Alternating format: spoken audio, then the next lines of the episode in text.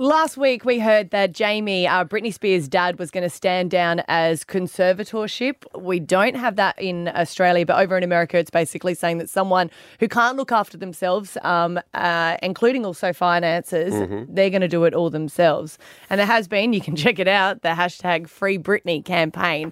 One person that knows more about it is Lisa MacCarley, who's an attorney over in the States. Good morning.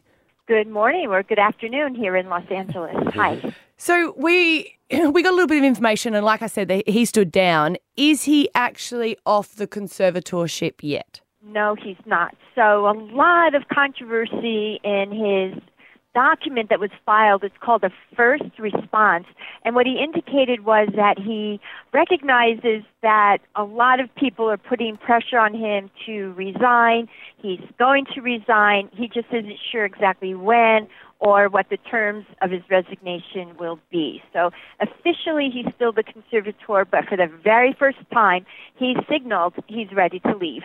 Now, you've got 25 years' experience in this, and you've been very, very vocal speaking about the Free Britney movement.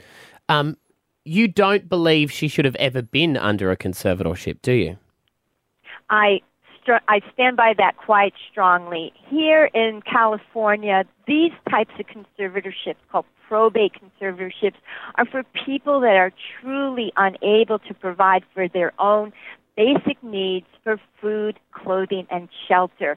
And that means someone so incapacitated that they cannot perform in front of thousands of people in Las Vegas. I mm-hmm. think it's the epitome of hypocrisy to claim, on one hand, that she lacks the ability to fend for herself in a supermarket, but we can put her in on a stage and perform and make her a judge of a talent show. No, I don't think she's ever come close to qualifying hmm. for a probate conservatorship in California. So how did it get to that point? Because obviously the conservatorship's actually set up to protect Britney and to provide for Britney, and this is a very high-profile conservatorship where everyone could see what was happening. How did he breach it and and turn it so bad in front of everyone?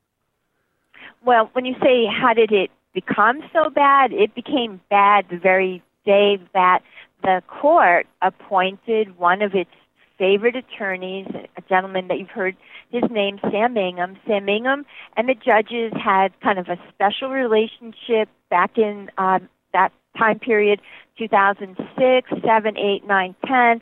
Um, attorneys like myself were somewhat aghast at what was going on, but um, Judge Reva Goetz at the time um, decided that she was going to follow recommendations by Sam Ingham and go along with this conservatorship. She fired a very well known attorney, Adam Streisand, who was hired by Britney.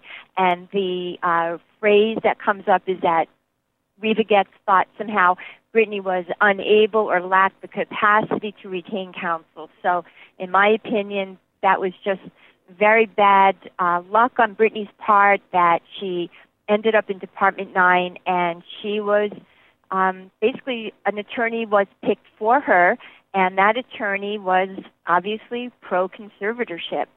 So that's how things started. Badly for Britney.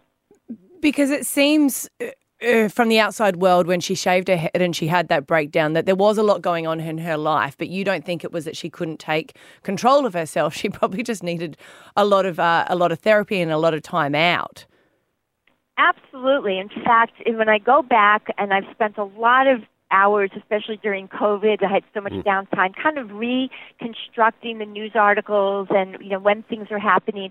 Here is a 26 year old woman. She has just given birth to two babies and an equally dysfunctional family law commissioner was basically telling her to hand over her babies to their father, which was okay, but then they were putting all of these conditions on. She has to have a driver's license, she has to pass drug tests, and it's my opinion that the courts should never impose conditions on parents and children seeing each other unless there is actual evidence of physical abuse. So between the paparazzi, between the lack of support by her family, and then having to hand her babies over, uh, I don't think that I would have done any better under the circumstances. And she's very young, and she's had a very sheltered, different type of upbringing. I, I think the circumstances were really the perfect storm, and I don't blame her at all. She needed love. She needed her children with her. She needed um, empathy and understanding from all of the people around her, and she was just treated terribly. When you think about her family wanting to do the right thing for her, they have got paid a large amount of money, and I don't know all the details, but Jamie himself has um, got paid for being part of the conservatorship. It is a large amount of money. Would that be normal, or this is quite unusual that he's paid so well? It is not unusual for conservators to be paid, and I even have instances where family members are paid. Usually, it's you know fifty to sixty dollars an hour um, but this is highly unusual, and these numbers are just remarkable in terms of how much money's been paid out to lawyers as well as Jamie. But here's one part that I just really hated the most, which is that Jamie gets paid a percentage of her earnings. Mm-hmm. I mean, the notion that someone, on one hand, can't even manage to provide for their own needs for food, clothing, and shelter, but look at me as a conservator father. I'm getting paid a percentage of her earnings. It, it's egregious. It really is. Mm. Is this a rare thing, or does this always happen in these situations? Highly unusual, and that's again just part of the remarkable. I I think that this whole thing is just a clown show. So let's just assume that it's true. She said that she was forced to have an IUD or more specifically that she's not able to have the IUD removed. I mean, that is such mm. an amazing violation of her self autonomy and of her body and of her ability to procreate. But also, the conservatorship does not, a probate conservatorship absolutely does not preclude someone from getting married or having a family. But the question again goes to if she's able to make these decisions for herself, if she's able to even express what she wants in terms of, I want to get married mm. and I want to have another child, I mean, why are they pretending that she needs this conservatorship at this point?